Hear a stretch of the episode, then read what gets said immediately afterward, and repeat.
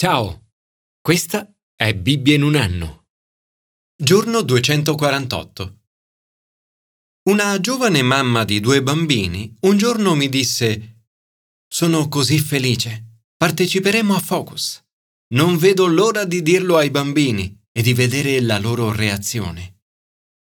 Focus è la vacanza estiva della nostra comunità. Quella giovane mamma aveva appena saputo che avrebbe avuto uno sconto per partecipare a Focus con i suoi bambini. Alla fine di quella settimana estiva mi scrisse È stata la nostra vacanza più bella di sempre. Sono così felice. Amo il fatto che centinaia di persone ogni anno abbiano la possibilità di partecipare a Focus grazie ad uno sconto o addirittura senza pagare nulla. E questo grazie ad un aiuto offerto generosamente da altre persone. Qualche mese dopo, quella giovane madre ricevette inaspettatamente del denaro da un lontano parente. Quel giorno decise di donare a sua volta in modo straordinariamente generoso. L'importo superava di gran lunga l'aiuto che lei e la sua famiglia avevano ricevuto. Questo è un esempio pratico del principio del Nuovo Testamento secondo il quale chi ha più possibilità può aiutare chi ha meno possibilità e creare così uguaglianza.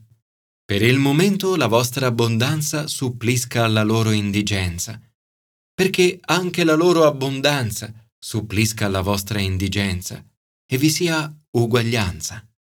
Gran parte del nostro mondo è occupato a pensare, scrivere e a parlare di denaro, ricchezza e benessere. Su questi aspetti la Bibbia ha molto da dire. Ma i principi della Bibbia sono spesso molto in contrasto con quelli della cultura contemporanea.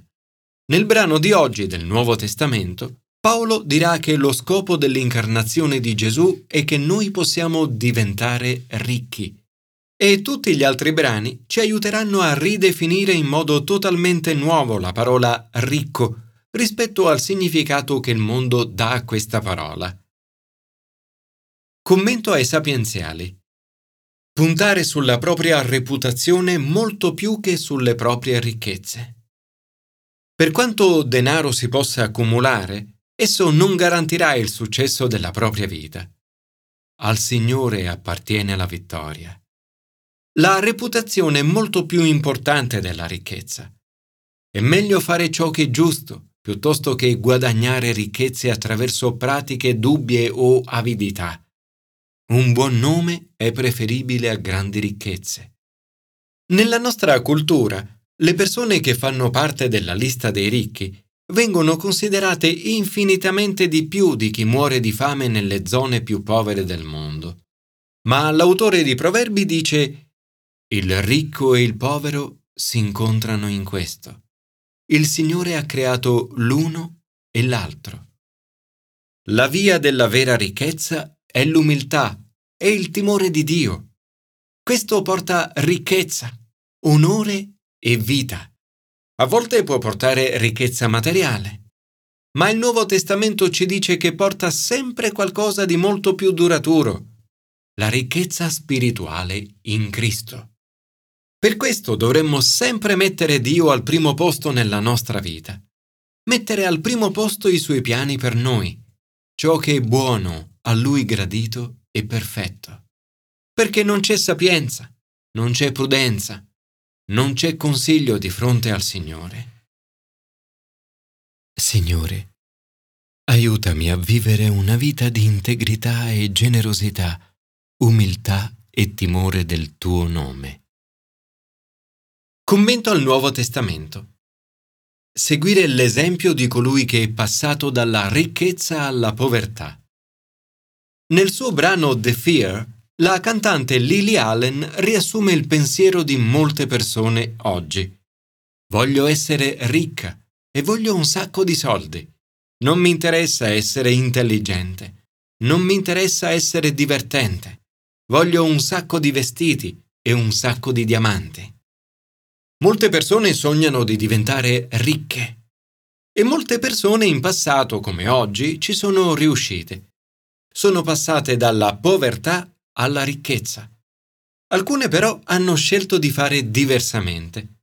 Liberamente hanno scelto di fare il contrario, passare dalla ricchezza alla povertà.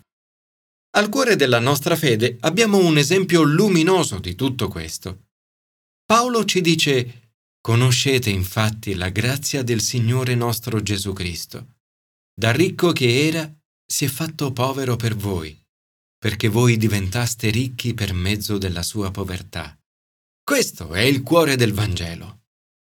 Gesù è l'esempio luminoso.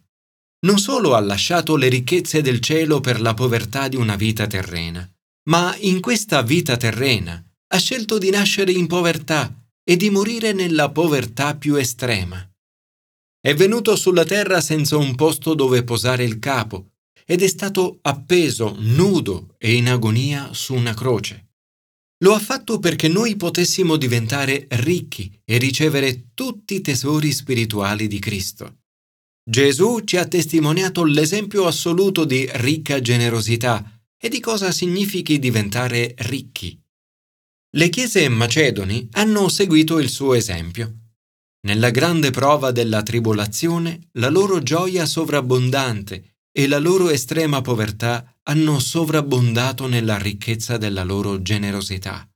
Posso testimoniare infatti che hanno dato secondo i loro mezzi e anche al di là dei loro mezzi, spontaneamente, domandandoci con molta insistenza la grazia di prendere parte a questo servizio a vantaggio dei santi. Pur essendo estremamente poveri, hanno dato quanto potevano dare e hanno dato anche di più. Paolo esorta i corinzi a seguire il loro esempio. Già in molte aree della loro vita il loro comportamento è eccellente. Paolo dice, siate larghi anche in quest'opera generosa. Paolo espone poi il principio neotestamentario secondo cui chi ha deve dare per sostenere chi non ha.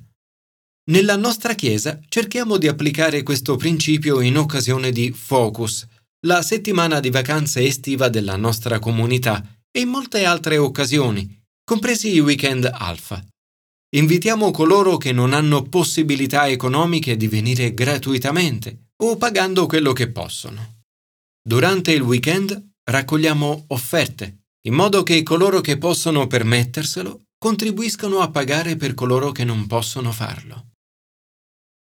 Signore, ti prego di aiutarmi a seguire l'esempio della generosità di Gesù e ad essere larghi nella generosità. Commento all'Antico Testamento. Concentrarsi sul regno di Gesù e non sulle ricchezze. Nella canzone The Fear, Lily Allen dice che se ci concentreremo sulle cose sbagliate, la paura ci travolgerà. Ma Isaia dice, non temete ciò che esso teme e non abbiate paura. Il Signore degli eserciti, Lui solo ritenete santo. L'antidoto alle nostre paure e preoccupazioni irrazionali è la fede. Isaia scrive, Io ho fiducia nel Signore e spero in lui. Isaia mette in guardia dall'affidarsi all'occulto, ai cartomanti, agli spiritisti e alla consultazione dei morti. Dice, attenetevi all'insegnamento, alla testimonianza. Se non faranno un discorso come questo, non ci sarà aurora per loro. Egli si aggirerà oppresso e affamato, e quando sarà affamato e preso dall'ira, maledirà il suo re e il suo Dio guarderà in alto e rivolgerà lo sguardo sulla terra, ed ecco angustia e tenebre e oscurità desolante. Mette inoltre in guardia dall'orgoglio e dall'arroganza del loro cuore. Parla poi delle ricchezze. In primo luogo, le ricchezze di per sé non soddisfano. Dilania a destra, ma è ancora affamato. Mangia a sinistra, ma senza saziarsi. Ognuno mangia la carne del suo vicino. Per quanto denaro si possa guadagnare, le ricchezze non potranno mai soddisfare la profonda fame spirituale di ogni cuore umano. In secondo luogo, mette in guardia dal fare soldi a spese dei poveri. L'ingiustizia è alla base di tanta sofferenza nel mondo. Guai a coloro che fanno decreti iniqui e scrivono in fretta sentenze oppressive per negare la giustizia ai miseri e per frodare del diritto i poveri del mio popolo, per fare delle vedove la loro preda e per defraudare gli orfani. In molti paesi nel mondo oggi accade esattamente così. Alcune persone diventano molto ricche a spese dei poveri, delle vedove e degli orfani. Ci sono leggi ingiuste e nessuna giustizia per il popolo. Isaia pone la domanda sul giorno del giudizio. Dove lascerete la vostra ricchezza? Alla fine tutto questo denaro si dimostrerà privo di significato. In questo mondo di ingiustizia e disuguaglianza, il profeta Isaia vede sorgere una sovranità diversa, il cui compimento finale sarà in Gesù Cristo. Perché un bambino è nato per noi. Ci è stato dato un figlio. Sulle sue spalle è il potere e il suo nome sarà Consigliere mirabile, Dio potente, Padre per sempre, Principe della pace. Grande sarà il suo potere e la pace non avrà fine. Quanto più permetteremo a Gesù di governare la nostra vita e quanto più Egli guiderà i nostri piani, le nostre decisioni, le nostre conversazioni e i nostri pensieri, tanto più diventeremo sapienti e invece di essere presi dalla paura, sperimenteremo la sua pace. La pace non viene dal denaro, dalla ricchezza, dal successo, dalla promozione, dai vestiti o dai diamanti. Viene dal vivere sotto il governo di Gesù nella giustizia e nella rettitudine, seguendo il suo esempio di ricca generosità. Signore, ti adoriamo, consigliere meraviglioso, Dio potente, Padre per sempre e Principe della pace. Aiutaci a seguire il tuo esempio di generosità e a trovare la via della vera ricchezza, dell'onore e della vita.